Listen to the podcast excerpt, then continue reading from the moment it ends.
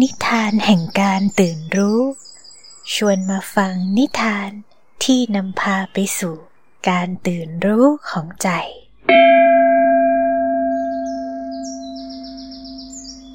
วันนี้เราจะมาคุยเรื่องเทวดากัน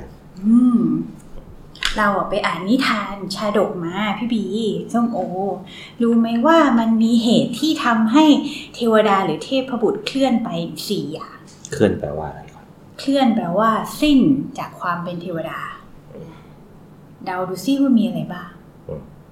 1. ความสิ้นอายุ 2. ความสิ้นบุญ 3. ความสิ้นอาหารแล้วก็สุดท้ายความโกรธรู้ไหมว่าความสิ้นอายุแปลว่าอะไร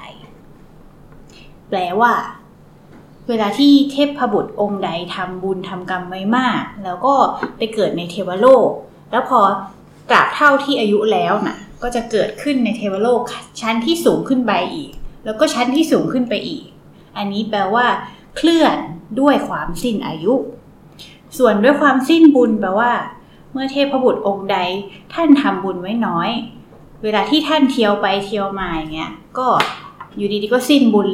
ก็คือล่วงลงมาเป็นอย่างอื่นอันนี้แปลว่าเคลื่อนไปด้วยความสิ้นบุญแล้วก็ความสิ้นอาหารคิดว่าเทพบุตรจะสิ้นอาหารได้ยังไงเขาน่าจะมีแบบเสกอาหารมาได้ใช่ไหมแวะนั่นสิรู้สึกว่าเทวดาต้องแบบเสกอาหารมาได้เองใช่ไหมแล้วทำไมเทวดาถึงสิ้นไปด้วยอาหารได้ก็มีคำอธิบายอย่างนี้ว่าอย่างเช่นเวลาที่เทวดาเนี่ยเขามีแบบปราสาทเยอะแยะมากมายมีบริวารเยอะแยะมากมายมีที่เที่ยวเยอะแยะมากมายก็มัวแต่บริโภคกรรมคุณโดยที่ไม่บริโภคอาหารหลงลืมสติทำให้สุดท้ายเนี่ยไม่ก็ลืมกินอาหารแล้วก็สิ้นไปด้วยการสิ้นอาหารกินอาหาร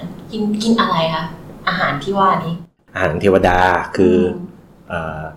รูปรสกลิ่นเสียงคือสิ่งที่เขาเสพแล้วเขามีความสุขอะความสุขใจแต่คราวนี้การสุขกายสุขใจก็ต่างกันใช่ไหมนี่เขาไม่มีกายใช่ไหมเหมือนมนุษย์เราต้องกินอาหารนะแต่ว่าเรากินอาหารเสร็จเราก็มัวแต่เพลิดเพลินทำอย่างอื่นแทนที่จะมาลิ้มรสหรือว่ามีความเข้าใจกับสิ่งที่แบบเราสามารถเสพขึ้นมาได้เหมือนเรามีเงินซื้อได้อะพอเรามีเงินซื้อได้เราก็ไม่ได้เห็นค่ากับอาหารมากเท่าไหร่ถูกไหมเราก็มัวแต่ไปเพลิดเพลินกับสิ่งอื่นอันนี้คุณค่าของอาหารก็ลดลงใช่ไหมเราไม่ให้ความสำคัญกับอาหารเราไปให้ความสำคัญกับการบันเทิงตีดูหนังฟังเพลงไปทำนู่นทำนี่อะไรเงี้ยอาหารก็ลดความสำคัญลงจนกระทั่งลืมคราวนี้ด้วยเทวดาที่ไม่มีร่างกายมารองรับหรือไม่มีร่างกายมาบอกว่าตอนนี้หิวแล้วตอนนี้ร่างกายต้องการอาหารอย่างเงี้ยก็หมดแต่เพลิดเพลินจนตายเลยประมาณเนี้ยอายเห็นภาพเป็นไงและก็สุดท้ายค่ะคือความโกรธคิดดูสิว่าความโกรธน่ากลัวแค่ไหนขนาดว่าเทวดาโกรธอ่ะยังตายได้เลยคำว่าตายในชาดกเรื่องนี้เขาใช้คำว่าทำกาละแปลได้ไหมคะงงเหมือนกันทำกาละแปลว่าตายแปลง่ายอยู่นะแปลว่าตายใช่ไหมกาละแปลว่าอะไรกาละแปลว่าการแปลว่าเวลาใช่พระการคือผู้กินเวลาผู้กินเวลาก็ทำกาละก็คือตายเราเอาพลังงานต่างๆใช่ไหมก็อย่าลืมไม่มีร่างกายเหมือนกันเราเอาพลังงานเอาความรู้สึกดีๆต่างๆเนี่ยเอาไปใส่กับให้มันเป็นพลังงานอย่างอื่นที่มันเผาผ่านตัวเองเผาผ่านจิตใจตัวเองอ่ะก็เผาไปมันก็หมดเร็วไงเป็นสาเหตุที่ทำให้ตายง่ายสุดเพราะมันเผาตัวเองมันไปเร็วสุดไงอย่างอื่นมันค่อยๆช้าๆไปเรื่อยๆอย่างเงี้ยต้องอย่าลืมว่า เทวดาคือมันไม่ใช่มนุษย์นะไม่มีร่างกายอันนี้ไม่ใช่เกี่ยวกับเชื่อไม่เชื่อนะแต่ลองเข้าใจดูว่านึกถึงสภาพจิตใจเราแล้วกันเมื่อไหร่ก็ตามสภาพจิตใจเราโดนความโกรธครอบงำเวลามันจะหายไปเร็วมากใช่ไหมรู้ตัวอีกทีนี้แบบโอ้หายไปแล้วอย่างเงี้ยเพราะฉะนั้นความโกรธเนี่ยมันจะกลืนกินเวลาได้ง่ายที่สุดโดยเฉพาะผู้ที่ไม่ได้มีร่างกายละเอียดมากเลยจริงๆเรื่องชาดกเรื่องนี้มาจากชาดกเรื่องนึงที่ยาวมากๆมากๆใช่ยาวเกินยาวมากคือการสิ้นการตายนั่นแหละของสตรีผู้หญิงของสตรี500 คนที่เป็น บริวารของนางจุดๆและสตรีอีก500คนที่เป็นบริวารของนางจุดๆ500นี่เขานับจำนวนเป๊ะไหม ไม่น่าจะไม่มันเป็นแต่ว่าแบบมีเยอะมากมันเป็นหน่วยเวลาที่เขาให้พูดรู้สึกว่ามันมากโจร500อะไรอย่างเงี้ยก็คือแค่รู้สึกว่ามันล้อมันเยอะแบบประมาณ500อะไรอย่างเงี้ยแต่มันไม่ได้เป๊ะนะอะไรก็500ที่เลือกเรื่องนี้มาเล่าให้ฟังเป็นนิทานของการตื่นรู้เพราะว่าส่วนหนึ่งอะรู้สึกว่าแต่ละเกตเล็กเกตน้อยอย่างเช่นแบบการแบบสิ้นไปของเทวดาเมื่อกี้ใช่ไหมมันก็แบบหูมันก็มีเรื่องที่เราแบบยังไม่รู้ตั้งเยอะตั้งแยะอย่างเช่นสิ้นอายุไขอย่างเงี้ยเราก็รู้ใช่ไหมอย่างเป็นมนุษย์เนี่ยมันมีอายุไขอยู่แล้วเทวดาก็มีอายุไขอย่างเงี้ยแต่ว่าก็มีทั้งแบบเสวยบุญไปชั้นสูงขึ้นเรื่อยๆมีหรือว่าแบบหมดลงมาข้างหลังก็มีเพราะว่าไม่มีบุญแล้วกระทั่งแบบว่าลืมกินอาหารเสกได้ลืมกินเฉยเลยสามารถแบบไปแบบหลงลืมสติไปมัวแต่ลื่นเริงมาเทินใจจนที่สุดลืมกินและสุดท้ายที่พี่บีพูดว่าเมื่อกี้ก็คือความโกรธซึ่งกลายเป็นสิ่งที่น่ากลัวที่สุดเลยกลายเป็นสิ่งที่แบบดันเหมือนเผาผลาญพลังงานชีวิตของตัวเองรวดเร็วที่สุดแล้วก็เยอะมากที่สุดก็รู้สึกว่าความโกรธเป็นเรื่องน่ากลัวมากจริงๆเรื่องเหตุที่เทพบุตรเคลื่อน4อย่างเนี้ยมันมีแค่ประมาณสัก10เป็น10บรรทัดประมาณสัก 2% ในชาดกเรื่องนี้จริงๆชาดกเต็มๆเรื่องนี้ยาวมากแล้วก็พออ่านจนจบอ่ะรู้สึกว่าดีเพราะว่ามันเห็นว่าคนเราเนี่ยเนาะมนุษย์หรือสัตว์ทั้งหลายเนี่ยมันวนเวียนว่ายในวัฏสงสารจริงๆเดี๋ยวก็ขึ้นสูงบ้างเดี๋ยวก็ลงต่ำบ้างด้วยเหตุก็คือกรรมต่างๆที่เราทำอย่างเช่นเทวบุตรคนนี้เนี่ยเขาน่ะก่อนที่จะมาเป็นเทวบุตรเนี่ยเขาเคยเกิดเป็นสุนัขมาก่อนทำไมอ่ะเกิดเป็นน้องหมาแล้วมันผิดตรงไหนไม่ผิดน่ารักดี ก็เล่าให้ฟังว่าสุนัขก็เป็นเทวดาได้นะใช่พี่บีเห็นไหมมันก็ดูว้าวมากเลยนะจะบอกว่าน้องหมาตัวนี้เป็นน้องหมาที่เกิดมาเนี่ยเจอพระปัจเจกพุทธเจ้าโดยที่น้องหมาตัวนี้น่ะในระหว่างทางที่พระปัจเจกพุทธเจ้าท่านเดินบิณฑบาตไปเดินบิณฑบาตมานะเจ้าของน้องหมาคนนี้เนี่ยคือนายโคบาลก็มักจะแบบเชิญพระปัจเจกพุทธเจ้ามาแบบตักบาตรที่บ้านเสมอแล้วก็ระหว่างทางเนี่ยน้องหมาก็จะแบบเห่าถ้ามันไปแบบเจอสุมทุมพุ่มไม้อ่ะเพื่อเป็นการแบบปกป้องพระองค์ด้วยความรักก็ทำเช่นนี้แบบอยู่เป็นแบบเวลานานพระปัจเจกพุทธเจ้าก็เคยแบบเคยลองใจเคยอะไรหลายๆอย่างนะแต่ว่าน้องหมาตัวนี้ก็คือทำหน้าที่ของตัวเองแบบอย่างดีมากๆเลยเพื่อแบบแสดงความจงรักภักดีในตัวของพระองค์แล้วก็ตอนน้องหมาตัวนี้เนี่ยเสียชีวิตด้วยเหตุการณ์ที่เหมือนพระจีวรของพระปัจเจกพุทธเจ้าค่ะมีแบบลักษณะที่แบบเก่าขาดแล้วก็เหมือนนายโคบาลเนี่ยก็บอกท่านนั่นแหละว่าพระปัจเจกพุทธเจ้าจีวรท่านเก่าขาดแล้วท่านก็เลยคิดว่าจะไปแบบทำจีวรที่อื่นแล้วนายโคบาลก็นิมนต์ให้ทำที่นี่เถิดแต่ว่าพระปัจเจกพุทธเจ้าก็ทรงปฏิเสธเพราะว่าบอกว่าแบบอันคนผู้เดียวนั้นทำจีวรได้ยากเดี๋ยวอาตมาจะไปกระทำในที่อื่นถิ่นฐานอื่นแล้วพระปัจเจกพุทธเจ้าก็ปฏิเสธแล้วก็บินเหาะขึ้นไปที่ภูเขาแห่งหนึ่งน่าจะแบบมีแบบอาจจะมีหมู่พระภิกษุสงฆ์อยู่อะไรอย่างนี้แล้วพอสุนัขตัวนั้นน่ะน้องหมาตัวนั้นน่ะเห็นพระปั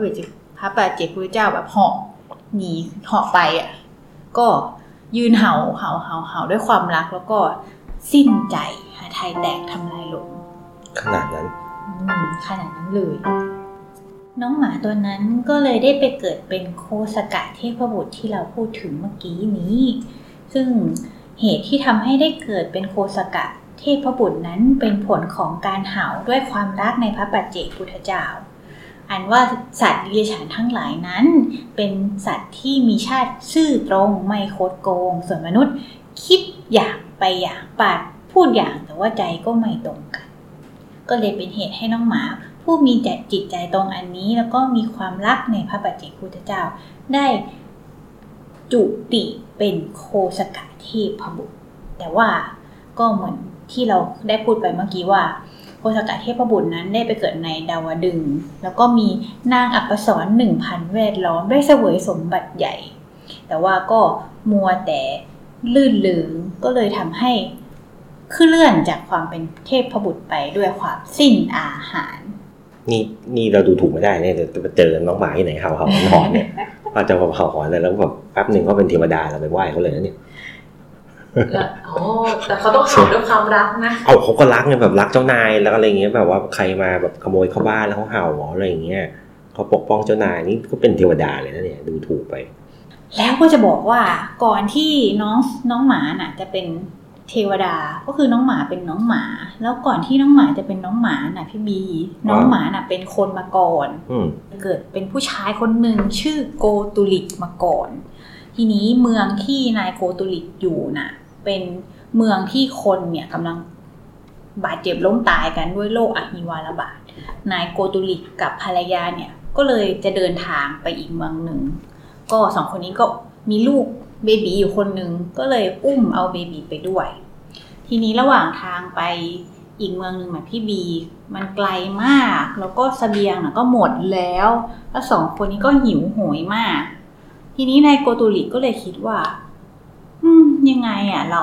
ก็มีลูกกันได้อีกนี่นะคุณภรรยาเพราะฉะนั้นแล้วน่ะก็ทิ้งลูกไปเถอะแต่ว่าจิตใจของคุณภรรยาของคนเป็นแม่น่ะเนาะเขาก็มีความรักลูกใช่ไหมก็เลยแบบบอกนายโกตุลิกว่าไม่ได้หรอกเราจะทิ้งลูกที่ยังมีชีวิตอยู่นี้ได้อย่างไรกันเพราะฉะนั้นเอาอย่างนี้แล้วกันเรามาเปลี่ยนกันอุ้มเขาดีไหมก็สลับกันตอนที่มารดาอุ้มลูกขึ้นนะก็ประคบประงมกอดไว้ที่อกเป็นอย่างดีแล้วก็สลับกับให้นายโกตุลิกอุ้มทีนี้ทุกครั้งที่นายโกตุลิกอุ้มเนี่ยเขาก็จะพูดกับภรรยาของตัวเองครั้งแล้วครั้งเล่าว่าหลอนเราจักมีชีวิตอยู่ก็จักได้ลูกอีกเพราะฉะนั้นเนี่ยทิ้งมันเสียเถินแม่เนี่ยก็ได้ห้ามเอาไว้ตั้งหลายรอบบอกว่าไม่เป็นไรหรอกถ้าเราเหนื่อยเนี่ยก็เปลี่ยนกันอุ้มตามวาระจนในที่สุดครั้งหนึ่งเนี่ยนายโกตุลิกก็เป็นคนอุ้มอยู่แล้วก็ลูกชายนั้นก็หลับไปแล้วก็ปล่อยให้มารดาเดินนำหน้าไปก่อนแล้วสุดท้ายเนี่ยนายโกตุลิกก็เลยเอาเด็กนอนไว้บนใบไม้ลาดใต้พุ่มไม้แห่งหนึ่งแล้วก็เดินตามไปมารดาหันกลับมาดูแล้วก็ไม่เห็นลูกก็เลยถามว่าลูกไปไหนนายโกตุลิกก็บอกว่าฉันให้เขานอนอยู่ใต้พุ่มไม้แล้วแม่ก็เลยตกใจก็รีบวิ่งมาหาลูกแต่ปรากฏว่าลูกนั้นก็ตายเสียแล้วระหว่างทางทีนี้ปรากฏว่าสองคนเนี้ยก็เลยเดินไปถึงเมืองนึงแหละก็ไปเจอนายโคบานคนที่เราพูดถึงเมื่อกี้นี่แหละนายโคบานน่ะก็แบบต้อนรับขับสู้ให้อาหารเป็นอย่างดีแล้วทีนี้ก็หิวมากอะเนาะไม่ได้กินอาหารมาตั้งแบบ 7-8 วันใช่ไหมแล้วนายโกตุลิกก็แบบกินเยอะมากส่วนก็ภรรยาของนายโกตุลิกก็บริโภคเล็กน้อยเพราะแบบเกรงใจนายโคบานที่แบบต้องมาเลี้ยงดูเราทีนี้แบบพอคนแล้วมันไม่ได้กินอะไรมาแบบเยอะท้องไส้มันก็เลยแบบก็สวะปามใช่ก็สวะปามมาแล้วก็ตายกินใช่ย่อยไม่ได้แล้วก็ตายแต่ก่อนจะตายน่ะก็แบบไปเห็นหมาของนายโคบานแล้วก็คิดในใจว่าโอ๊ยน้องหมานี่มันช่างดีจังเลยมีคนเอาข้าวปลาอาหารมาให้ทุกมื้อได้กินอิ่มทุกวันเป็นหมาก็น่าจะดีเนาะทีนี้จังหวะที่ตายไปก็เลยมันเกิดเป็นลูกของหมาของนายโคบานก็คือเป็นเรื่องที่เราเล่าให้ฟังเมื่อกี้เจอพระปัจเจกพุทธเจ้าแล้วก็เห่าด้วยความรักพระปัจเจกพุทธเจ้าส่วนภรรยาของนายโกตุลิกเนี่ยก็กินแต่พอดีก็เลยไม่ได้มีปัญหาเหมือนนายโกตุลิกเนาะแล้วก็หลังจากที่เผานายโกตุลิกเรียบร้อยแล้วก็ทำงานรับจ้างอยู่ในเรือนนั่นแหละแล้วก็ด้วย บุญที่ได้ตักบาตรให้พระปัจเจกพุทธเจ้าอยู่เป็นประจำนางก็เลยได้รับอานิสงส์นี้ในภพชาติถัดๆไปซึ่งยังไม่บอกว่าเป็นอะไรคือมาเล่าเรื่องนี้เพื่ออะไรไม่อยากรู้ว่าที่วัตถุประสงค์ที่อยากมาเล่าเรื่องนี้ให้ฟังเพราะว่าเราอ่านแล้วเรารู้สึกว่ามันแบบคือมันยาวมากพี่บีแล้วมันเห็นเรื่องวัฏฏะสงสารอย่างเช่นแบบเห็นไหมเมื่อกี้เราเห็นว่าแบบคนเป็นเทวดาใช่ไหมก็ก่อนที่เป็นเทวดาก็คือเป็นหมามาก่อนแล้วก่อนที่จะเป็นหมาก็เป็นคนดีๆนี่แหละมาก่อนเชื่อเลยเหรอไม่รู้แต่ว่าอ่านแล้วมันก็ได้มันสังเวชดีมันสังเวชดีมันก็รู้สึกว่ามันก็ไม่ควรประมาทเป็นหมาก็จะเป็นเทวดาก็ได้หรือจริงๆเป็นคนอยู่ดีแทนที่จะเป็นเทวดาก็เป็นหมาซะงั้นเพียงแค่พวกไปมองหมาชาวบ้านเลยเพราะนั้นเราก็มาชวนเป็นหมากันเถอะไม่ใช่ก็ชวนให้ไม่ประมาทแสดงว่าจริงๆถ้าเราทำกรรมแบบหรือว่าทำแอคชั่นอะไรสักอย่างดีอย่างเต็มแบบเต็มประสิทธิภาพของตัวเองนะตอนนั้นก็ไม่ได้แปลว่ามันจะให้ผลไม่ดีป่ะใช่ใช่ไหมเหมือนแบบว่าเห็นไหมบางทีเราคิดว่าการเกิดเป็นหมาอย่างเงี้ยตามอัตภาพหมามันขนาดแค่เนาะไปเห่าด้วยความรักนี่หมามันโตมีชีวิตดีกว่าเราอีกนะใช่ไหมอยู่ดีกินดีเลยได้รับการดูแลอย่างดีใช่ไหมแล้วอย่างเห็นที่มีทักอยู่เสมอว่าทำไมเชื่อเหรอวันนี้ที่เกี่ยวกับเชื่อไม่เชื่อเลยใครเชื่อไม่เชื่อเราว่าไม่ได้เกี่ยวกับเชื่อไม่เชื่อหรือว่ามันสนุกอ่านนิทานไทยโด่งมันสนุกแล้วมันก็มีประโยชน์ไม่รู้หรอกมันไม่แบบสำหรับเราไม่ได้สนใจว่ามันแบบน่าเชื่อไม่น่าเชื่อจริงไม่จริงอะไรเราก็จะมองแบบทุกอย่างว่ามันมีประโยชน์หรือไม่มีประโยชน์แล้วประโยชน์ของมันคืออะไรประโยชน์ของเราคือตกลงเราอยากเป็นเทวดาหรอเพราะคนแบบขวอยคว้าอยากไปบนสวรรค์ใช่ไหมอยากเป็นเทวดาใช่ไหมอยากเป็นเทวดามีดีอะไรไม่เลยพี่บีพออ่านเรื่องนี้ก็รู้สึกแบบสังเวชว่าเดี๋ยวหมดบุญจากเทวดาก็ลงมาเป็นอย่างอื่นได้อีกอาจจะเป็นหมาเป็นแมวเป็นเศรษฐีเป็นพระเจ้าจักรพรรดิเป็นอะไรก็ตามแต่มันไม่ได้หมายความว่าเราก็อยู่ในวัฏสงสารอยู่ดีแล้วก็มีสิทธิ์ทำกรรมดีกรรมชั่วมีสิทธิ์ไม่รู้มีสิทธิ์ทำถูกทำผิดทำอะไรบ้าบอคอแตกก็ไม่รู้เราอยากเป็นอะไรเราอยากรู้เราอยากเป็นหมาอยากเป็นโคบานเราไม่ได้อยากเป็นอะไรนะแต่ว่าเรารู้สึกว่าถ้าเกิดว่าเราสามารถเกิดเป็นอะไรก็ตามแล้วสามารถที่จะมีจิตตรงแล้วก็มีสติปัญญาประเสริฐก็น่าจะเป็นเรื่องที่ดีคือเราอธิบายไปแล้วใช่ไหมว่าแบบคือนึกว่าเกิดเป็นหมาเนี่ยตอนนี้เกิดเป็นหมาเนี่ยนึกว่ามันแย่แต่จริงๆผลกรรมของการเกิดเป็นหมาช่วยเขาไว้ไม่รู้กี่ชาติต่อกี่ชาติระหว่างที่วนเวียนในวัฏสงสารแต่ however ชาติที่เกิดเป็นมนุษย์ที่แบบได้แบบทิ้งบุตรของตนลงไปพยายามทิ้งและทิ้งอย่างเงี้ยลงไปเนี่ยก็กลับทำให้เขาเองเนี่ยถูกทอดทิ้งระหว่างพบถึง7ครั้งเลยด้วยกันอ๋อใช่อันนี้คือซีส้มกำลังจะถามเพราะว่าอ่านแล้วงงว่าที่เขาแบบเหมือนจะทิ้งลูกที่ว่าเมียบอกว่าอย่าทิ้งนะแล้วเขาก็จะทิ้งอย่างเงี้ยแต่ดูผลน้อยๆอย่างเงี้ยเหมือนเพียงแค่แบบขึ้นไปนะอะไรเงี้ยวางไว้นะแล้ววางไว้นานหันกลับไปจะเอาอีกลูกก็ตายแล้วด้วยไม่เนี่ยเรากำลังหาเหตุผลกับเรื่องเล่าอยู่เพราะนั้นมันเป็นเรื่องเล่ามันไม่สามารถมีเรื่องราวที่แบบมันตรงหรือตอบทุกอย่างได้เพราะมันก็จะเล่าในเฉพาะแค่นี้แค่มุมที่เขาต้องการสื่อเท่านั้นถูกปะแล้วมุมอื่นที่ไม่ต้องการสื่อมันหาไม่จบไม่สิ้นเนี่ยเหมือนดูแอนิเมะแล้วก็แบบเดาไปต่างๆนานาว่าแบบคนเขียนคนแต่งน่าจะเป็นอย่างนั้นตัวละครนั้นมีประวัติอย่างนี้อะไรเงี้ยซึ่งมันไม่มีได้เปล่าเพราะมันเป็นเรื่องแต่งเรื่องเล่าอะไรเงี้ยย้อนกลับไปเนี่ยต้องถามก่อนว่าเรื่องเนี้ยมันมาจากในพระไตรปิฎกตรงไหนส่วนไหนอัตถคถาพี่บีตรงไหนอีกละเอียดกว่านี้อัตถคถาขุททกนิกายคาถาธรรมบทอัปปมาวรรคที่2 อัตถกถาแปลว่าเรื่องเล่าอุทกนิกายคือคุทธกนิกายมาดูค่ะคุทธกนิกายคุทธกนิกายแปลว่าเรื่องเล็กๆน้อยๆที่ยังเหลืออยู่แบบเรื่องที่เหลือยิบๆย่อยๆจะมีอยู่ถ้าจำไม่ผิดน่าจะประมาณ15เรื่อง15บทก็จะเป็นเรื่องแบบเขามันไม่อยู่ในหมวดหลักอะไรเงี้ยจะเป็นหมวดแบบย่อยๆก็จะเป็นเรื่องเล่าแบบใช้คำว่าก็กินอากาศแล้ว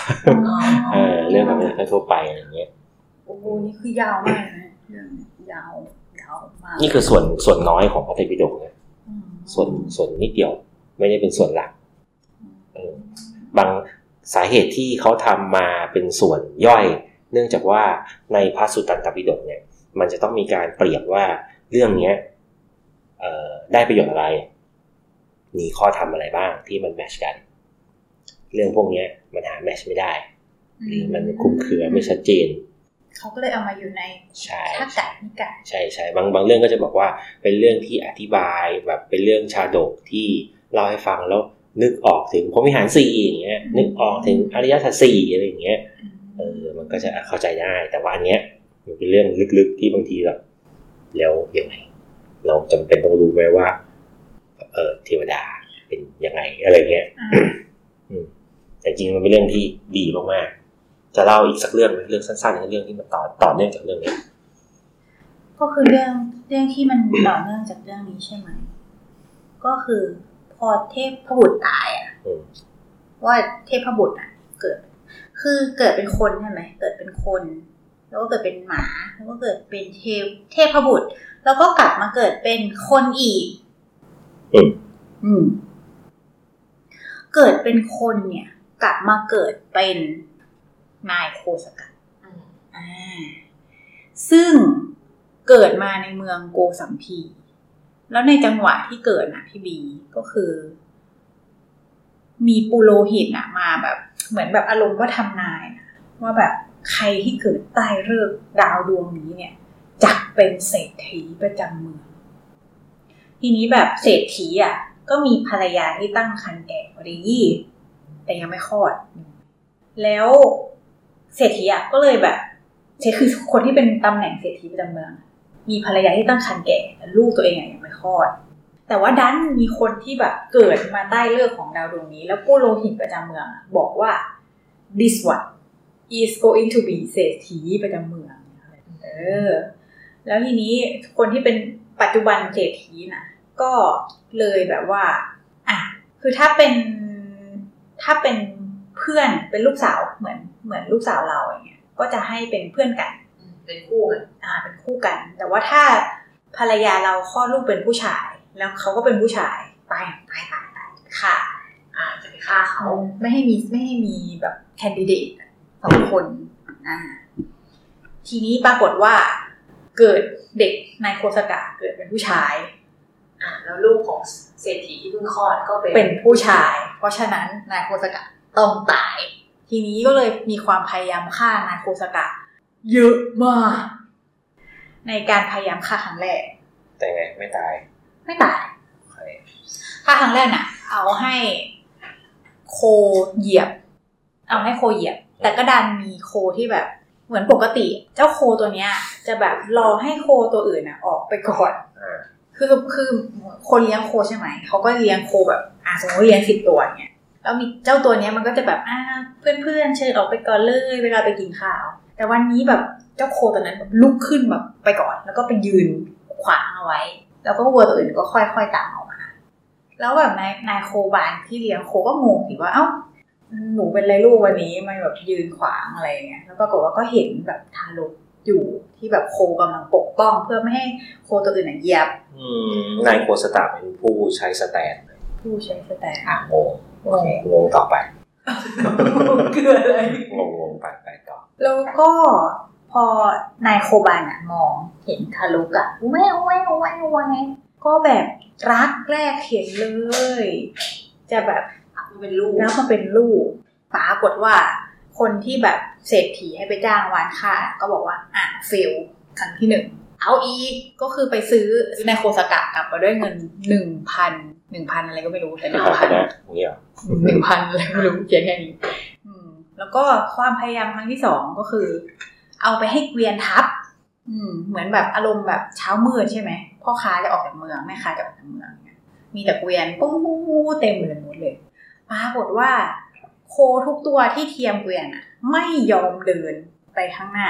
แม้ว่าจะทำยังไงก็ตามจนแบบพ่อค้าน่ะต้องลงมาดูว่าอ้าวไม่น่าละโคถึงไม่ยอมเดินมีเด็กอู้แม่อยู่ตรงนี้นี่พอเห็นปุ๊บเนี่ยก็เหมือนเดิมเลยเห็นแล้วก็แบบโอ้รักเด็กคนนี้ตั้งแต่แรกเห็นเลยจะมาเป็นลูกเหมือนเดิมคนที่แบบเศรษฐีนางกาลีที่เศรษฐีส่งให้ไปฆ่าก็ไปบอกเศรษฐีก็เอาอีกไปเอากลับมาซื้อลูกไปซื้อเด็กกลับมาจากเขาแล้วก็ความพยายามฆ่าครั้งต่อไปเอาไปทิ้งไว้ที่ป่าช้าดิบเพราะว่าอะไรก็กะว่าแบบมนุษย์หมาป่ามนุษย์อะไรก็ตามที่แบบอยู่ในป่าช้าดิบอะก็ต้องแบบมาจัดการเด็กน้อยนี่แน่เลยแต่ปรากฏว่ามีแม่แพะตัวหนึ่งกำลังแบบกินใบไม้อยู่แล้วก็เห็นเด็กทารกคนนี้ก็เลยไปคุกเข่าให้นมแก่เด็กทารกทีนี้เขาเรียกว่าคนเลี้ยงแพะเนี่ยเขาก็เลยมาเห็นว่าแบบเฮ้ยๆๆทำอะไรอย่างเงี้ยแล้วพอมาดูใกล้ๆก็ปรากฏว่าเจ้าแม่แพะเนี่ยกำลังคุกเข่าให้ทารกน้อยกินนมอยู่แล้วเจ้าของแพะก็เลยเห็นก็แบบรักตั้งแต่แรกเห็นอีกก็จะเอากลับไปเลี้ยงอีกคิดว่าเศรษฐีจะทำยังไงซื้ออีกซื้อกลับมาพยายามฆ่าอีกรอบนี้ก็คือเอาไปโยนลงเหวคือคิดว่าเอาไปโยนลงเหวที่มันเป็นที่ทิ้งโจรเป็นถิ่นโจรเนี่ยคือต่อให้ไม่ตายก็ต้องมีโจรมาอะไรสักอย่างแน่นอนแต่ปรากฏว่าก็โยนไปปุ๊บไปตกลงบนพุ่มไม้ใหญ่จ้าแล้วก็มีคนไปเจอจริงๆซึ่งเป็นหัวหน้าช่างสารนี่ค่ะคือเขากำลังจะไปแบบเก็บไม้มาจักสารอะไรก็เห็นเด็กทารกพอดีก็เลยเก็บเห็นแล้วก็รักตั้งแต่แรกเห็นก็นำเด็กมาเลี้ยงเป็นลูกหมดยังฆ่ากี่รอบไม่กี่รอบนับเรื่องนั้นหลายรอบไม่ได้นับแล้วเรื่องนี้คือหมดยังหมดแล้วเลยเป็นที่มาของชื่อว่าโคซากะแต่ว่าไม่รู้แปลว่าข้าไม่ตายได้ตายแล้วอันนี้โอ้หรอได้ฮาสุดๆอ๋อโคซากะแปลว่าข้าไม่ตายนึกว่าแปลว่าโคโซกไม่ใช่เนาะทีนี้น่ะตอนนี้โตแล้วคิดดูสิว่าแบบเด็กนายโคซากะเดินไปเดินมาอย่างเงี้ยเศรษฐีที่พยายามฆ่าเขาน่ะเห็นแบบมันโตเป็นหนุ่มแล้วเว้ยอะไรอย่างเงี้ยมันก็แบบเศรษฐีก็แบบเขาเรียกว่าเหมือนเป็นประหนึ่งหนาทิ่มตำสายตาเอาว่าอีกรอบนึงจะขายได้เลยจะขายได้ก็เลยไปจ้างนายช่างปั้นหม้อบอกว่า tomorrow นะคะจะแบบส่งบุตรชั่วช้าคนหนึ่งมาบุตรของเราเป็นบุตรชั่วช้ามาจะส่งมันมายังสำนักของท่านให้ท่านนะเอามันเข้าไปในห้องเตาเผาเนี่ยแหละก็แบบให้ตัดด้วยของมีคมชิ้นน้อยชิ้นใหญ่เผาไปเลยถ้าทำสำเร็จเนี่ยจะตกรางวัลยิ่งขึ้นไปอีกตอนนี้ให้เงินไปประมาณ 1,000 เนี่ยก่อนเป็นค่าแบบจังหวะในช่างปั้นหม้อก็แบบโอเคได้เลยทีนี้ในวันรุ่งขึ้นปรากฏว่าเหตุการณ์ก็คือลูกชายเศรษฐีลูกชายตัวจริง The True Heir ลูกชายจริงๆกำลังแบบเล่นคลีกับพวกเด็กๆอยู่เล่นคลีอยู่เลยค่ะเล่นพนันกับพวกเด็กๆอยู่แล้วนายโคซากะก็คือเดินไปเห็นแล้วแบบลูกชายเศรษฐีก็ถามว่าพี่จะไปไหนจ๊ะอะไรอย่างเงี้ยก็แบบอ๋อคุณพ่อให้แบบฉันน่ะเอาข่าวไปที่สำนักนายช่างปั้นหม้อทีนี้แบบลูกชายเศรษฐีก็เลยบอกว่าพี่จ๋าให้ฉันนำข่าวไปเองเถอะเด็กพวกนี้มันชนะฉันตลอดเลยพี่แบบจงมาชิงชัยเอาคะแนนให้ฉันจนกว่าฉันจะกลับมาจริงๆคือไม่ใช่หรอกเล่นละแพ้ตลอดใช่ให้เขามาเล่นให้อยากให้เขามาเล่นให้ก็แบบ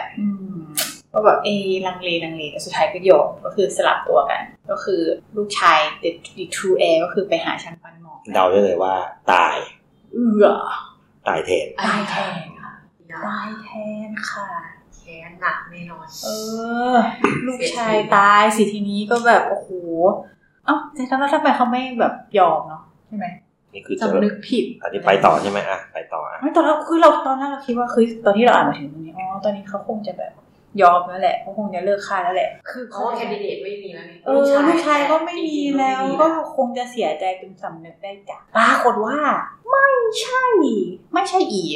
ก็คือต่อให้ลูกชายตัวเองไม่มีแล้วเนี่ยก็จะฆ่าให้ได้ยังไงก็จะฆ่ามันเสียให้ได้ก็เลยออกอุบายว่าแบบ ให้ไปส่งจดหมายให้หน่อยคือนายโคสกะเนี่ยก็แบบเป็นคนที่ไม่รู้จดหมายเพราะว่าแบบมัวแต่โดนพ่อพยายามฆ่าอยู่ก็เลยแบบไม่ได้เรียนหนังสือก็เลยแบบไปส่งจดหมายเป็นพ่อสั่งให้ทำอะไรก็ทำให้ลงทำอะไรก็ทำทีนี้ปรากฏว่าจดหมายนั้นน่ะคือเป็นจดหมายที่เขาเรียกว่าอะไรจดหมายประหารน่ะก็คือเหมือนกับว่าเนื้อความมันแบบถ้าแบบเจอก็ช่วยฆ่าลูกชาติชั่วของเราให้หน่อยอย่าให้มันกลับมาหาเราให้ได้แล้วฉันจะตอบแทนท่านภายหลังอะไรเงี้ยไปต่อเลยนะคะปรากฏว่าก่อนที่จะไปถึงบ้านหลังที่พ่อใช้ไปนะไปเจอบ้านอีกหลังหนึ่งก่อนซึ่งเป็นบ้านของลูกสาวเศรษฐีคนนี้แหละอายุประมาณ 15-16 ปีแล้วก็ลูกสาวเศรษฐีเนี่ยก็เห็นนายโคสกะก็ปรากฏว่าปิ๊งๆรักกันชอบนายโคสกะก็เลยแบบเชิญเข้ามาแบบเรียกว่าอะไรกินข้าวกินน้ำชาก่อนกินขนมก่อนอะไรเงี้ยแล้วปรากฏว่าก็บังเอิญไปเห็นจดหมายอันนี้อยู่เขาบอกว่าธิดาเศรษฐีนี่คือเมียเก่าแห่งใช่แล้วนี่นางกาลีใช่ไหมคืออดีตภรรยาเป็นอดีตภรรยาคนที่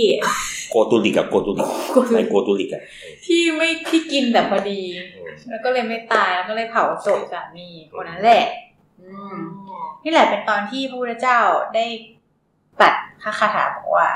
ความรักนั้นย่อมเกิดด้วยสองเหตุก็คือ1เคยอยู่ร่วมกันการก่อน1แล้วก็เกื้อกูลกันในการปัจจุบัน1เปรียบเสมือนอุบลก็คือดอกบัวอาศัยเปลือกตมและน้ำในการเกิดฉันนั้นไม่แหละก็เลยทีนี้ก็เลยแบบเอาอันเปลี่ยนจดหมายจ้าแต่ที่จะบอกให้ฆ่าบอกให้แต่งงานแบบเอาง่ายเนาะบอกให้แต่งงานอ่ะนึกออกไหมก็คือแบบพอสวยหนังสืออันเนี้ยไปถึงก็แบบใช่จัดงานแต่งงานให้เราและผู้หญิงอ่ะแถมตังค์ให้ด้วยแถมบ้านด้วยและแถมตังค์สร้างเงินสร้างบ้านสร้างเงินให้ด้วยทีนี้ก็สร้างบ้านแล้วก็แต่งงานแล้วก็ส่งข่าวกลับไปทำตามที่บอกเราเลยคุณลุงก็ส่งข่าวกลับไปหาเศรษฐีทำตามที่บอกแล้วให้เราสร้างเรือนหอจัดงานแต่งงานให้แล้วยินดีด้วยนะปลอบใจใช่เศรษฐีก็อึ้งแดกทั้งแบบลูกชายก็ตายแทนลูกสาวก็ไปแต่งงานกับมันอีกมีทั้งบ้านให้ทั้งอะไรอีกตอมใจทีนี้ป่วยทีนี้น่ะภรรยาเนี่ยก็มีความฉลาดคือจริงๆเศรษฐีก็เรียกนายโคสกะกลับไปรอบที่1ก็ภรรยาก็ถามคนส่งสารน่ะว่าแบบเศรษฐีเป็นยังไงบ้างก็คือยังแบบพอมีแรงอยู่ยังกินข้าวยังกินอะไรอย่างเงี้ยได้อยู่ภรรยาบอกว่าอย่าเพิ่งกลับไปโดนฆ่าแน่ก็จนแบบบิดาจนแบบคนที่มาส่งหลายรอบอ่ะจนน่าจะครั้งที่3อ่ะที่แบบว่าจะตายแล้วไม่ไหวแล้วกลับไปเถอะบิดาของท่านกำลังถอยกำลังแล้วอะไรเงี้ยกลับไปเถอะก็ถึงได้กลับไปตอนที่แบบแบบป่วยมากๆเราชอบความเท่นี้มากคุณภริยาบอกว่าไปถึงเนี่ยให้ผู้ชายอ่ะให้โคสกะยืนอยู่ปลายเตียงแต่ตัวนางเลยอยู่ตรงหัวของพ่อตาหรือพ่อตาใช่ไม่ใช่พ่อสามีแล้วก็พ่อสามีบอกว่าจะประกาศให้ทุกคนรู้ว่าจะไม่ยกสมบัติให้ประมาณนี้ก็คือจะบอกว่าฉันจะไม่ให้สมบัติแต่ว่าด้วยความที่ไม่ไหวนะจะตายแล้วอ่ะก็เลยบอกว่าฉันให้อะไรประมาณนี้แบบเบาๆใช่ไหมคนเมียก็เก่งมากก็เลยอะไรนะก็แกทำเป็นแบบเอาหูเข้าไปในการอะไรนะอ๋อยกให้เหรอโอเค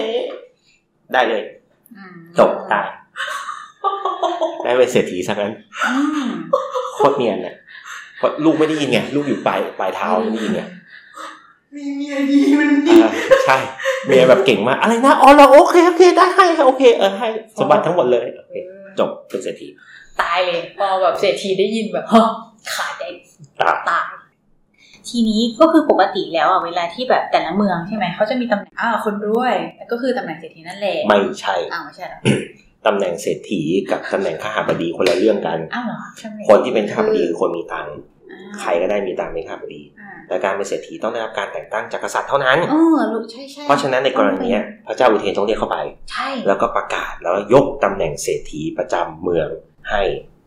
นายโคสกะก็เลยเป็นโคสกะเศรษฐีไม่ใช่ว่ารวยจะทำได้ซึ่งมันก็มีแบบอะไรที่แบบเท่ๆอยู่นะก็คือตอนที่แบบเหมือนตอนมาเข้าเฝ้าอ่ะมันเหมือนอารมณ์แบบเหมือนมีแบบฝนตกมีน้ำท่วมขังอะไรอย่างเงี้ยจังหวะที่มายังไม่ได้เป็นเศรษฐีพระเจ้าแผ่นดินยังไม่ได้แต่งตั้งก็คือเหมือนแบบวิ่งมากระโดดน้ำมาอะไรเงี้ยแต่พอได้รับการแต่งตั้งเรียบร้อยแล้วอ่ะก็คือแบบเดินออกไปอย่างสง่าผ่าเผยแล้วแบบเหมือนพระราชาก็ตัดถามด้วยว่าแบบเอาทำไมถึงไม่แบบตอนมาอย่างนึงทำไมตอนกลับแบบค่อยๆเดินค่อยๆแบบอะไรแล้วก็เลยตอบว่าตอนที่มาน่ะข้าพุทธเจ้ายังเป็นเด็กเล่นอยู่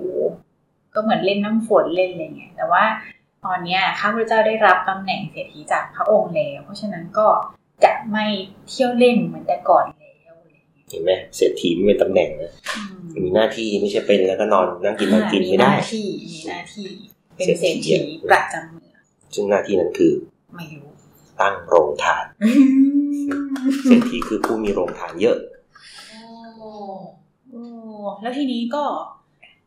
เขาคือตอนแรกอ่ะก็ไม่รู้เลยนะไม่คือไม่รู้เรื่องแบบพ่อพยายามฆ่าคนก็ซื่อเนาะตั้งแต่เด็กจนโตจนมีเมียจนพ่อตายไม่เคยรู้เรื่องเลยว่าพ่อไม่เอาอ่ะไม่เคยรู้จนนี่แหละคุณเมียก็เล่าให้ฟังเล่าให้ใครฟังเล่าให้โคสกะฟังไม่ใช่เล่าให้นางกาลีฟังว่าแบบพ่อพยายามจะฆ่านู่นนี่นั่นแล้วก็พอดีโคสกะกลับมาพอดีกลับมาแล้วก็เห็นหัวเราะล่ากันก็เลยถามว่าเล่าอะไรกันนางก็พยายามเล่าให้ฟังว่าที่ได้ทุกวันเนี้ยที่มีชีวิตรอดอยู่ทุกวันเนี้ยไม่ตายหาเนี่ยก็เพราะว่านางช่วยนะเฮ้ยได้เป็นเศรษฐีเพราะนางช่วยนะไม่เชื่อก็เลยไปหาเอานางกาลีมาอีกคนหนึ่งแล้วก็มาถามว่าจริงหรือเปล่านางกาลีก็ก็จริงพอเข้าใจแล้วแต่แล้วตั้งแต่เราเกิดมาจนโตเนี่ยเราไม่รู้เรื่องเลยว่าพ่อเราแบบคิดจะฆ่าเราตลอดเวลาก็เลย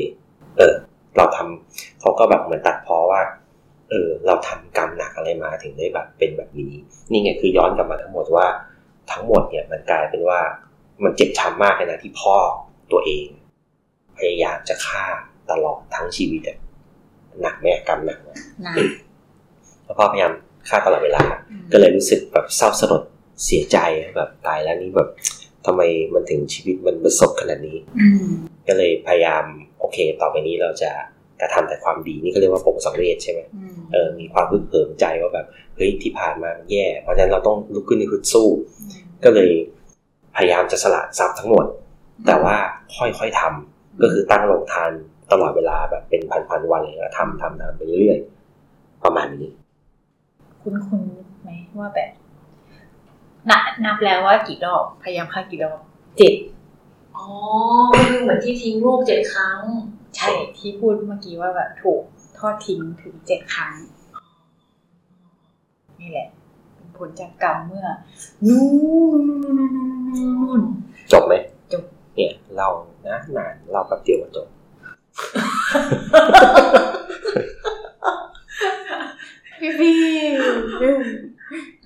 เราต่อเอาอีกเหรอไม่แบบเอาแค่นี้เอาเรื่องทั้งหมดเนี่ยแล้วมันได้อะไรนะเล่าเยอะฟังเยอะได้เลยค่ะพี่บีคนฟังได้เลยเนี่ยเมื่อกี้นี่ไงที่กำลังพูดถึงเลยว่าปงสังเวชนะปงสังเวชก็เป็นเรื่องหนึ่งที่แบบว่าคนเข้าใจผิดว่าสังเวชคือต้องแบบสลดตัวถูเศร้าแล้วไม่ทำอะไรเลยเราไปสังเวชนียสถานนี่คือที่เราไปรู้สึกว่าเฮ้ยโอ้โหไปแล้วตายแล้วแย่แล้วเนี่ยไม่ได้แล้วเราต้องไม่ยอมแพ้เราต้องแบบเห็นความสูญเสียแล้วต้องลุกขึ้นสู้ลุกขึ้นแบบไม่ได้แล้วจะรอให้เสียเวลาอีกไม่ได้ซึ่งตรงกับเนื้อเรื่องทั้งหมดของชาดกในหมวดนี้ทั้งหมดเพื่อให้เรารู้จักคำว่าสังเวชเพื่อให้เราเข้าใจว่าเช่นมันจะมีเรื่องของเทวดาเยอะแยะใช่ไหมเทวดาคนอยากเป็นเทวดาใช่ป่ะคนคิดว่าแบบอยู่บนสวรรค์ชั้นนู้นชั้นนี้อย่างเงี้ยมันมีดีอย่างเงี้ย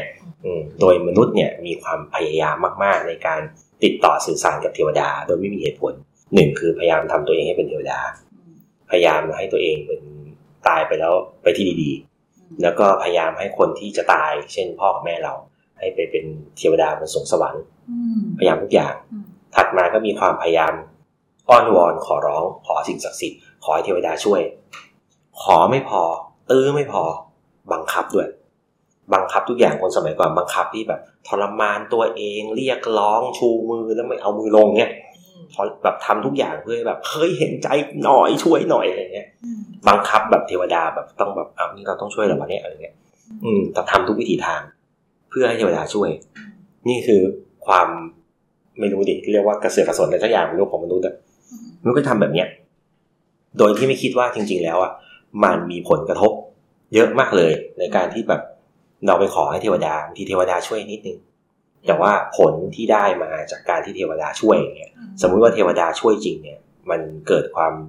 ชิบหายเยอะมากเลยเช่นถ้าเราไปเลือกเราแบ่งเทวดาเป็นพรรคการเมืองก็ได้นะเราเห็นภาพเลยค่ะบางพรรคเนี่ยชอบแบบการสักการะบูชาใช่ไหมเอาใจเยอะๆพอเอาใจเยอะๆก็แบบดีจังเลยเราเป็นคนสำคัญนี่นะอวยแบบทั้งที่เราไม่ฉลาดคนคิดว่าเราฉลาดเราก็เราฉลาดก็ได้แต่จริงๆเราโง่อะไรเงี้ยมันก็มีการอวยเกิดขึ้นมันก็ทำให้เทวดามีอีโก้หลายแหล่ใช่ไหมพอมีอีโก้มากๆสิ่งที่เกิดขึ้นมันจะมีผลกระทบนะเช่นฟังดีๆนะพอเทวดามีอีโก้มากๆเนี่ยก็จะลืมกินอาหารเดี๋ยวว่าตายใช่ไหมไม่ต่างอะไรกับคนมัวแต่หลงใน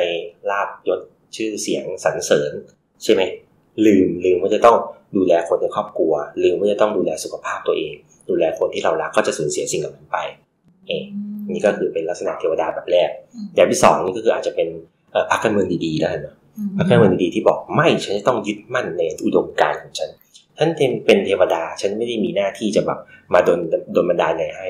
จะอวยแค่ไหนก็ไม่ให้พอไม่ให้เนี่ยมันก็ไม่มีเครื่องสักการะพอไม่มีเครื่องสักการะก็หมดเวลาหมดอายุเพราะจะมีเหตุของการเป็นสัญญาณบอกใช่ไหมเป็นสัญญาณบอกว่าถ้าเกิดเหตุการณ์นี้ปุ๊บแสดงว่าเทวดากำลังใกล้ตายแล้วหมดแสงหมดการเคารพบูชาก่อนเรื่องแรกคนเขาถือว่าการเคารพบูชาคือดอกไม้เริ่มแห้งเหี่ยวใช่ไหมมูลเหตุพอเทวดาเห็นว่าดอกไม้มันเริ่มแห้งเหี่ยวแล้วส่วนที่ตัวเองเคยมีเศษได้ทำไมมันแห้งเหี่ยววะมันขาดการบูชาคนไม่บูชาเพราะคนดันไปบูชาไอ้พรรคการเมืองที่มันอวยแล้วแบบมันช่วยอ่ะมันเอาเงินยัดให้อ่ะนึกออกไหมเทวดาทุกอันต้องได้รับการบูชาเหรอก็ถ้าไม่ได้รับการบูชาเขาก็จะแห้งเหี่ยวไปของเขามันจะมีสัญญาณบอกว่าเทวดาใกล้ไปละงั้นเทวดาเขาจะเริ่มรู้สึกว่าเอ้ยนี่เป็นสัญญาณบอกว่าฉันจะไปแล้วเนื่องจากว่าแทนที่จะเวลาบูชามันต้องบูชาทั้งหมดถูกป่ะยกย่องคนดีว่างั้นเถอะเวลายกย่องคนดีมันก็ยกย่องทั้งหมดใช่ไหมแต่คราวนี้เขาเลือกเลยมนุษย์ก็จะไปบูชาเฉพาะเทวดาที่แบบอวยเราให้ขอเราให้ก็แห่ไปใช่ไหมดอกไม้เต็มเลยแต่อีกทางหนึ่งองค์เดียวกันเด้เลยนะสมมติพระพรหมมีทุกที่เลยไหมเต็มหมดเลยทุกสี่แยกบางหมู่บ้านก็มีบางหมู่บ้านบางที่นี่แห้งจนร้างเลยใช่ไหมสมมติเราอุปโลกกันว่าสมมติว่าพระพรหมที่มีแบบสี่หน้าแปดมือมีจริงเนี้ยทำไมที่พระพรหมที่เอราวัณโอ้โหดอกไม้เยอะมากเลยมันเยอะจนกระทั่งเขาต้องเอาออกใช่ไหมทูบนี่ก็ต้องแบบคอยเวียนตลอดเนี้ยก็จะไปอวยเฉพาะเทวดาที่ช่วยคราวนี้พระพรหมเหมือนกันแต่ว่าไปไม่ไหว้ตรงนั้นซึ่งตรงนั้นอาจจะมีเทวดาเหมือนกันก็แห้งเหี่ยวดอกไม้ก็แห้งเหี่ยวคือขาดการบูชาก็จะกลายเป็นหนึ่งในซิกเนเจอร์ไม่ใช่เป็นซิกแนลว่าแบบใกล้ตายแล้วอันนี้คือสมมติว่าเรา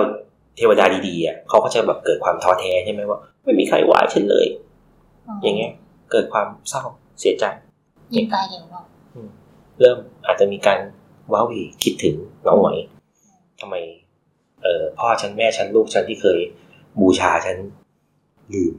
ฉันลืมเราก็จะเป็นเหตุที่ทำให้เทวดารู้สึกว่าเครื่องแต่งกายของตัวเองมันเริ่มเศร้าหมองก็จะเป็นอย่างนั้นเพราะว่าคนที่เคยรักเคยบูชาไม่บูชาแล้วครั้งหนึ่งเคยบูชาเทพองค์นี้ดังป๊อปปูล่ามากถึงเวลาเปลี่ยนองค์นะปีนี้เปลี่ยนผิดองค์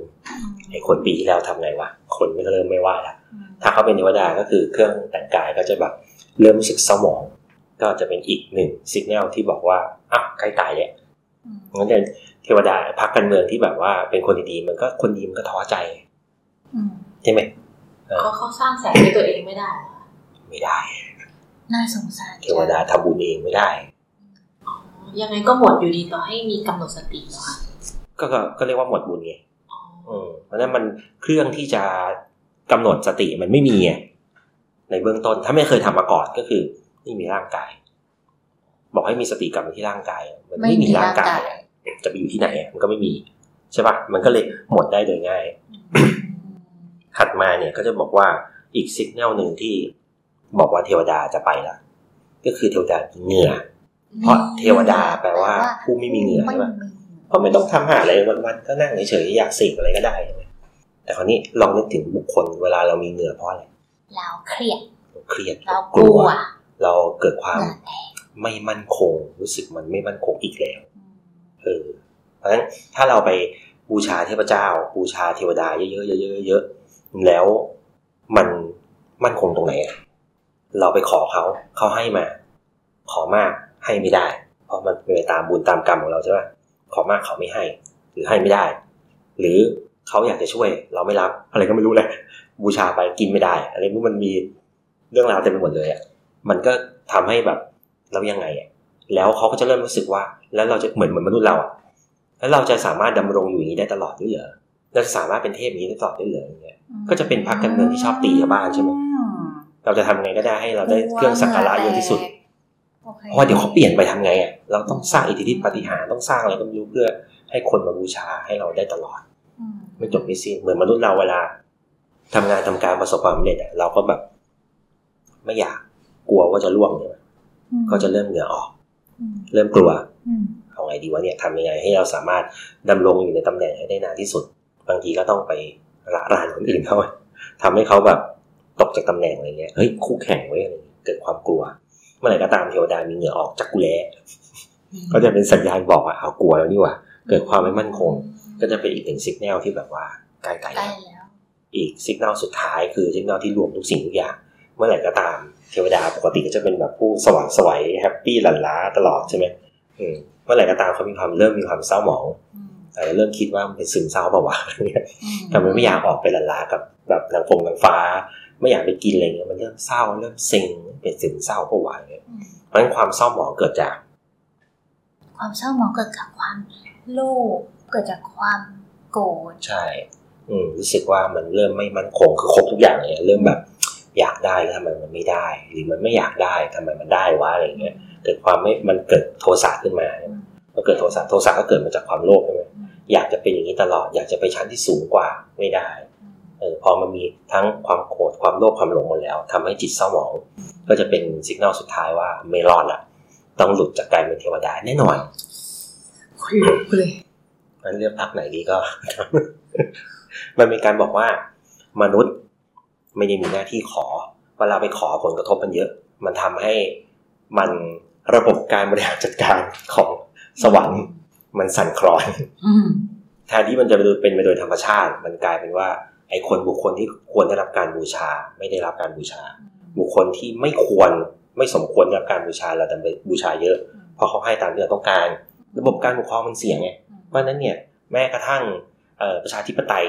บนสวรรค์มันยังไม่เกิดเลยมันจะเอาอะไรกันโลกมนุษย์ใช่ไหมบนสวรรค์มันบริหารจัดการไม่ได้มีการโกงกันอย่างเงี้ยมีการแทงข้างหลังเงี้ยแบบเอ้ยเราเป็นเทวดาเราให้เยอะเว้ยเราอยากอยู่ในตำแหน่งนานเว้ยถีบไปไกลอย่างเงี้ยทำยังไงก็ได้ให้โชว์ศักยภาพให้ได้มากที่สุดก็เป็นซื้อเสียงใช่ไหมเทวดาก็เริ่มซื้อเสียงจากมนุษย์เทวดาเริ่มที่จะแบบโชว์ออฟอะไรสักอย่างเพื่อให้ตัวเองได้อยู่ในตำแหน่งนานๆก็เสียระบบทำไมโยงเข้ากันเหมือนสนามวุ่นวายไม่น่าเป็นเลยไม่น่าเป็นเทวดามันเสียระบบนิเวศของมนุษย์เหมือนกันนะเสียหมดเลยโอ้ใช่ประมาณนั้นแหละพี่บีคะมันมีเทวดาที่แบบไม่ต้องการอะไรเลยแต่หมายถึงคนไม่ไหวไม่รู้สึกอะไรแบบถ้าเป็นอย่างนั้นเขาก็ไม่เรียกว่าเทวดาเทวดาคือไม่ว่าจะอยู่ในภพภูมิอะไรที่มันยังวนอยู่ในวัฏสงสารเนี่ยมันเหมือนมันยังมีอะไรที่มันต้องหล่อเลี้ยงชีวิตอยู่ต้องเสพเรายัง คือมนุษย์เราก็มีทั้ง need มีทั้ง need และมีทั้ง want ใช่ไหมถ้ายังต้อง need อยู่อ่ะมันเป็นปัจจัยพื้นฐานมันก็คงไม่ค่อยเป็นปัญหาเท่าไหร่แต่ส่วนใหญ่แล้วอ่ะด้วยความที่เรายังมีเรื่องพวกนี้อยู่มันก็ไม่พ้นที่จะบอกไม่อยากอะไรเลยเป็นไปไม่ได้แม้กระทั่งเทพสูงๆเราที่เราเรียกกันว่าพรหมในตามตำนานเลยก็ว่าไปพรหมยังเสพอยู่เลยเสพความเสพความว่างอารูปพรหมคือเสพความว่างคิดว่าความว่างเป็นอนันต์ความว่างไม่มีที่สิ้นสุดความว่างเป็นสิ่งที่เราแฮปปี้ที่สุดแล้วได้อยู่ได้ตลอดกาลนานก็ยังเสพความว่างอยู่อันนี้รูปพรหมก็ยังเสพอยู่นะคือจริงๆมันก็จะมีลำดับในการเสพของเทวดาเราไหว้เทพเทวดาที่แบบสมมติที่เราคิดกันเองนะเป็นเจ้าที่เป็นพระภูมิเป็นพระพรหมเป็นอะไรก็ไม่รู้เนี่ยเขาก็จะเสพต่างกันโดยคนอย่างคนอินเดียโบราณเนี่ยคนพราหมณ์เขาจะรู้เขาจะแบบการแบ่งเลเวลว่าถ้าเป็นเทพชั้นต่ำเป็นอะไรวะผีบ้านผีเรือนอย่างเงี้ยเขาจะไหว้ทั้งของคาวของหวานแล้วก็ดอกไม้บูชาเพราะเป็นเครื่องหอมเหมือนประมาณว่าสิ่งเหล่านั้นเนี่ยมันยังติดในเรื่องของรสชาติติดในเรื่องของสีสันแล้วก็ติดในเรื่องของกลิ่นยังแบบมีความยึดติดในอายตนะอยู่จำได้นะว่าแบบตอนก่อนตายชอบกินลอดช่องสิงคโปร์อะไรเงี้ยเขาจะเรียกร้องจะไปเข้าฝันชาวบ้านว่าเอาลอดช่องสิงคโปร์มาถวายคุณหน่อยอันนี้ความเชื่อเขานะนี่คราวนี้พอเป็นเทวดาชั้นสูงขึ้นมาเขาก็จะไม่แคร์ลอดช่องสิงคโปร์แล้วถ้าจะติดในบางอย่างที่เขาชอบพิเศษชอบอะไรวะปากกาสีอะไรซึ่งมันไม่ใช่เรื่องของสิ่งที่มันจำเป็นต้องเสพแล้วอะอาจจะแบบชอบสีแดงสีม่วงสีอะไรพิเศษเขาก็จะเรียกร้องว่าฉันชอบสีแดงฉันเป็นเทวดาชอบสีแดงนั้นคนที่เอามาถวายก็ต้องแบบถวายชุดสีแดงข้าวของเครื่องใช้สีแดงดอกกุหลาบสีแดงถูกและก็เครื่องหอมด้วยและเครื่องหอมก็ยังใช้ได้อยู่พอเทพสูงกว่านั้นอีกเขาก็ไม่เอาพวกนี้ละเขาจะเอาแค่กลิ่นคือยังเสพกลิ่นอยู่คนก็จะนิยมไหว้ด้วยดอกไม้ก็จะไปเห็นว่าเทพทุกที่เขาจะไหว้ดอกไม้หมดใช่ไหมเพราะว่าตามที่เขาเชื่อกันก็คือว่าทุกเลเวลสามารถบูชาได้ด้วยกลิ่นทั้งหมดในเรื่องสูงนี่มันสูงไม่กว่านั้นเนี่ยสูงยิ่งกว่าสมมติเป็นพรหมเนี่ยก็ยังได้เพราะเขายังสวยบุญอยู่เขายังเสพบุญความสบายใจเวลาใครทำอะไรสบายใจแล้วก็แบบส่งความรู้สึกสบายเขาก็ยังได้รับอยู่แปลว่าถ้าเราเอาดอกไม้เรารู้สึกว่ามันสดชื่นรู้สึกดีที่เราไปบูชาเทพแล้วเราก็ยังอุทิศให้เขาเขายังรับอยู่งั้นการบูชาด้วยดอกไม้ก็เลยเขาว่านะเขายังมีผลอยู่นี่เลเวลสูงกว่านั้นเขาไม่เอานะพวกอารูปพรหมเขาไม่แคร์ด้วยซ้ำจะไหว้ไม่ไหว้เขาไม่เอาอยู่แล้วเขาไม่สนใจแต่ถ้าสมมุติบังเอิญว่าสื่อสมมุติเห็นนะว่าส่งไปได้เขาก็ไม่เอาเพราะเสพความว่างอย่างเดียวคราวนี้พระอรหันต์พระอริยะต่างๆและพระพุทธเจ้าเขาไม่เอาอะไรแล้วเขาไม่ได้มีความอยากแล้วก็คืออย่างที่บอกที่ถามไปแล้วก็คือว่าเขาไม่ได้เสพแม้กระทั่งกลิ่นแล้วไม่มีประโยชน์ที่เราจะเอาไปให้จะเอาไปให้ทำไมเรามีแต่ว่าขอเขาเป็นไอดอลเฉยๆอย่างเงี้ยอย่างมากที่เราส่งให้เขานะซึ่งเขาไม่จำเป็นต้องใช้นะก็คือบุญเราส่งความสบายใจส่งความเมตตาส่งสิ่งที่เราทำอะไรดีๆเขาเรียกว่ากุศลใช่ปะส่งไปให้แบบพยายามบอกว่าวันนี้เราทำความดีแล้วนะอะไรเงี้ยแฮปปี้ดีด้าจังเลยอย่างเงี้ยอยากให้ได้ยินจังเลยอะไรเงี้ยถ้าอยู่จริงเขาบอกดีทำต่อไปอะไรเงี้ยประมาณนั้นใช่เพราะฉะนั้นการเคารพบูชาจริงๆแล้วเคารพบูชาพระพุทธ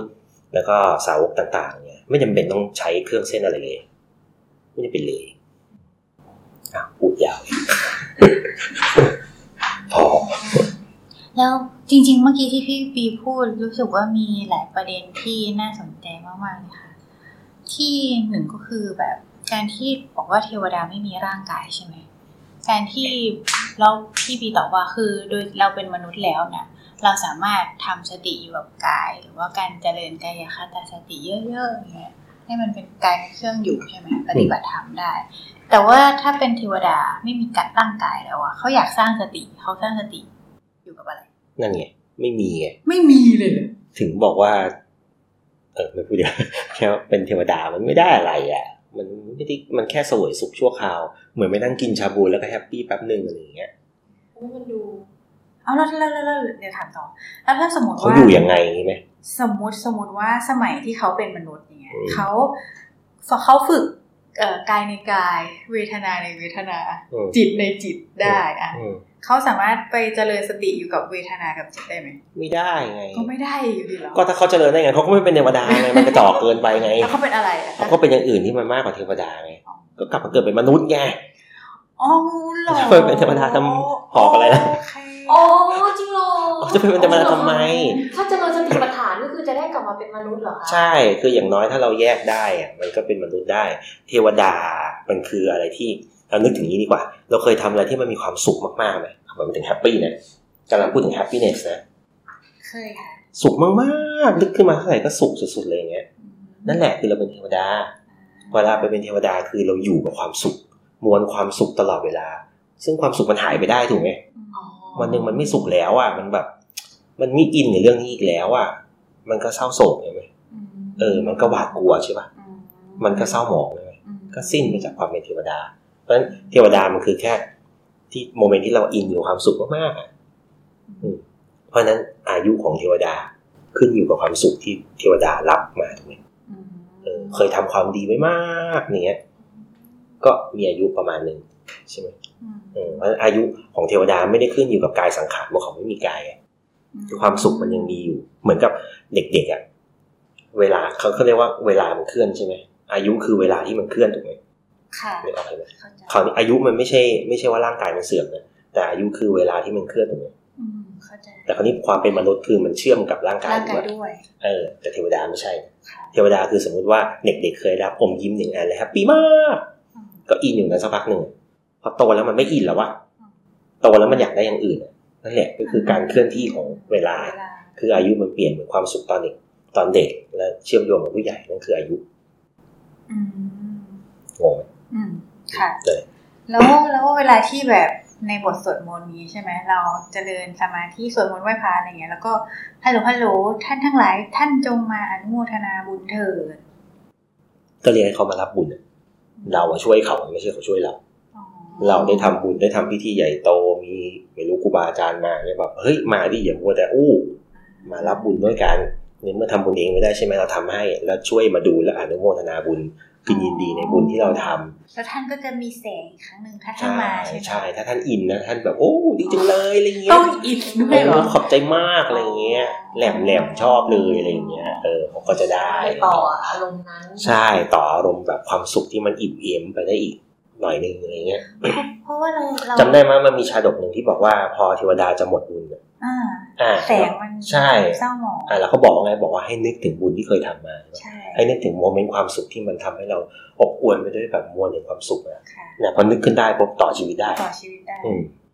เหมือนนั่นแหละแล้วก็มีอีกนะพี่วีมีแบบเรื่องที่แบบเหมือนครูบาอาจารย์อย่างเช่นหลวงปู่มั่นหลวงปู่ชาหลวงพ่อของครูบาอาจารย์เราที่แบบเหมือนแบบเทศให้เทวดาฟังอะไรเงี้ยก็ตอนแรกคือเทวดาเข้ามาแบบร่างกายเศร้าหมองพอแบบฟังทำจบเนี้ยก็แบบอิ่มไงทำเสร็จแล้วก็อิ่มสว่างกลับไปแล้วมันจะสร้างเหตุให้เขามานั่นต่อได้ไหมคะเหมือนความเข้าใจใช่ก็จะเป็นเพราะนั้นถ้าเราเมื่อไหร่ก็ตามที่เราสังเกตว่าเวลาเรามีความสุขจากการตื่นรู้ว่ามีความสุขจากแบบโอ้ว้าวจริงเหรอวะเนี่ยเพิ่งรู้ว่าเนี่ยอะไรอย่างเงี้ยมันจะเป็นความสุขที่มันสว่างเนาะมันแบบไม่หนักอ่ะมันจะฟินนานกว่าใช่ไหมแต่ความสุขกับการกินเนี่ยมันจะฟินแป๊บเดียวความสุขแบบที่เราปิ๊งแวบอ่ะเราแบบเป็นไลท์อะไรสักอย่างแบบวู้ไม่เคยรู้มาก่อนเลยฟินกว่ากันเยอะอะไรอย่างเงี้ยใช่หรอทำไปถึงพรมเลยได้ไหมทำไมแล้วพรมกินอะไรก็นี่ไงถึงบอกว่าพรมมีรูปพรมกับอรูปพรมถูกไหมก็คืออรูปพรมคือกินความว่างอรูปพรมคือกินความว่างคือกินที่สิ่งที่เราคิดว่าโอ้มันไม่มีอะไรแล้วเราแบบเข้าใจแจ่มแจ้งทุกอย่างว่าทุกอย่างไม่มีอะไรเลยแล้วก็ฟินอยู่กับความไม่มีอะไรเลยแล้วรู้สึกว่ามันอนันต์ก็คือมันไม่จบแต่จริงๆคือมันจบนะแต่มันนานมากเลยมันนานจนคิดว่าจะอยู่เป็นแบบอมตะอะไรอย่างเงี้ยคือตอนที่เราทำสมาธิหรืออะไรแล้วมันอยู่ในความว่างมันรู้สึกว่าแบบอุ้ยมันนานก็ถ้าติดอยู่ตรงนั้นนะก็จะกลายเป็นอรูปภพซึ่งเป็นเรียกว่าภพภูมิที่ซวยที่สุดที่เขาว่าลูกฟักอะไรอย่างเงี้ยใช่ก็คืออันนั้นก็เป็นมีหลายภพนะแต่เขาเปรียบเปยว่าพอเราคิดว่าเราไม่ตายอ่ะเราคิดว่าเราอยู่สิ่งที่มันสูงที่สุดแล้วอ่ะแล้วมันนานมากนานจนคิดว่าเราแบบมีชีวิตตลอดกาลเนี่ยเป็นอมตะเป็นแบบ forever อุ้ยนี่เราเคยถามพี่บีว่าพี่บีจำนวนมนุษย์จำนวนเทวดาจำนวนพรหมจำนวนอรูปพรหมน่ะใครเยอะกว่ากันคือโดยสามัญสำนึกแล้วอ่ะเราเข้าใจว่าแบบพรหมน้อยสุดเพราะว่าคนน่าจะสิบใช่ไหมใช่เรานึกว่าแบบพรหมน่าจะแบบมีน้อยพี่บีบอกว่าพรหมเยอะสุดพรหมมีเยอะมากยิ่งโดยเฉพาะนั่นแหละมันเยอะนั่นแหละในตัวที่เป็นรูปพรหมอ่ะก็เยอะมากเพราะว่ารูปพรหมมันเกิดจากการทำฌานมนุษย์ทำสมาธิใครก็ทำสมาธิได้เอ้าจริงๆใครทำสมาธิอ่านหนังสือเราอ่านหนังสือตอนเรียนเราทำสมาธิไหมแต่มันทำตะกะมันนิดถูกแต่ว่าติดในเรื่องนั้นไงผลมันเยอะนะลองคิดดูดิว่าผลของการตั้งสมาธิแป๊บนึงในการอ่านหนังสือมันมีผลเยอะไหมผลมันเยอะมากนะแล้วยิ่งคนที่เข้าฌานมากๆคือแบบจิตตั้งมั่นอยู่กับอะไรสักอย่างเนี่ยเป็นเวลานานมากอย่างเงี้ยเราก็ฟินอยู่ตรงนั้นน่ะซึ่งมันก็ฟินได้ใช่ไหมแล้วเรานึกขึ้นมาก็ฟินเนี่ยเขาก็ไปอยู่ตรงนั้นการเป็นพรหมนานมากอะไรเงี้ยบางทีคนแค่แบบป้าคนนึงไปเข้าคอร์สปฏิบัติธรรม7วันกลับมาแล้วมันฟินเนี่ยก็ไปเป็นพรหมมาเรียบร้อยอย่างเงี้ยอ๋อถ้าเกิดตายเป็นช็อตที่ยังอิ่มอยู่ใช่อะไรก็กันใช่นั่นแหละคือน่ากลัวอย่างเงี้ยเลยติดดีอ่ะติดอารมณ์สมาธิแล้วคิดว่าตัวเองแบบว้าวถ้าหมดเหตุกับความว่างนั้นตกลงมาก็สวยมันตกตอนไหนก็ไม่รู้เลยถ้าในตามความเชื่อในไตรภูมิพระล่วงนะคือด้วยความที่ระยะเวลามันนานมากใช่ไหมมุ้ยเราเกิดตายมันมีบางคนบรรลุเป็นพระอรหันต์ไปก็ว่าไปเพื่อนเราอาจจะแบบไปนิพพานพระพุทธเจ้ามาลงมาเกิดตั้งกี่รอบอะไรเงี้ยร้อยพระองค์อะไรเงี้ยมาสอนรูปพรหมเราก็ยังฟินอยู่นะฟินนานฟินจนแบบไม่มีพระเจ้าแล้วอย่างเงี้ยลงมานี่เวอร์เลยนะเพราะคิดดูสมมติไปอยู่แบบนานมากนี่บอกป่ะแล้วลงมานี่เวอร์นะมันเกิดอะไรขึ้นวะอะไรเงี้ยตั้งตัวไม่ถูกนะว่าแบบตายแล้วเรามีความสุขมาตลอดเนี่ยฟินมาตลอดลงมาแล้วแบบงงเลยนะคือแบบเราต้องทำยังไงอะแล้วมันเจอใครแล้วถ้าบังเอิญว่ายุคนั้นไม่มีสัจจะความจริงคือในความหมายคือไม่มีพุทธเจ้ามาบอกใช่ป่ะว่าความจริงคืออะไรลงมาก็เวอร์ก็จะตั้งตัวเป็นเจ้าละที่อะไรสักอย่างเพราะเคยเสพความฟินมาก่อนใช่ไหมก็จะกลายเป็นแบบเทพเทวดานู่นนี่นั่นที่เขาเคยเข้าใจว่าเขาเคยเป็นร่วมสร้างสรรค์สังคมกับวัดพระบาทน้ำพุกดดอกจัน4943333โทรออกครั้งละ15 บาทได้ทุกที่ทุกเวลา